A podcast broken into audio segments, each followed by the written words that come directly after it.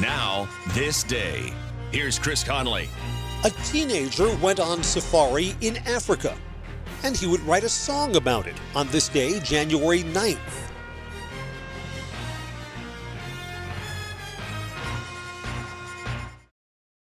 This is a St. Jude moment.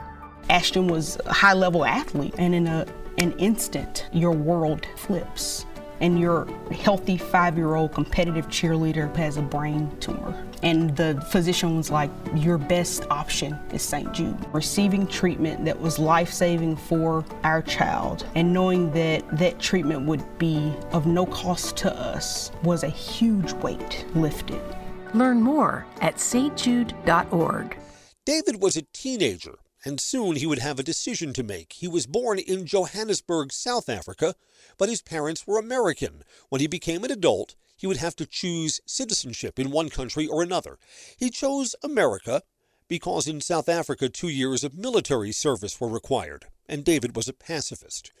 On safari, he camped under a giant tree and he soon realized the tree was covered with thousands, maybe millions, of ants. They fed off its bark and its sap.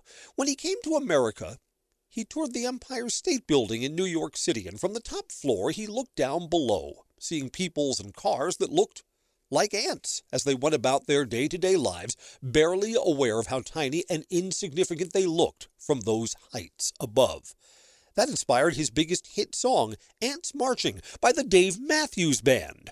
Dave Matthews turns 56 on this day, January 9th.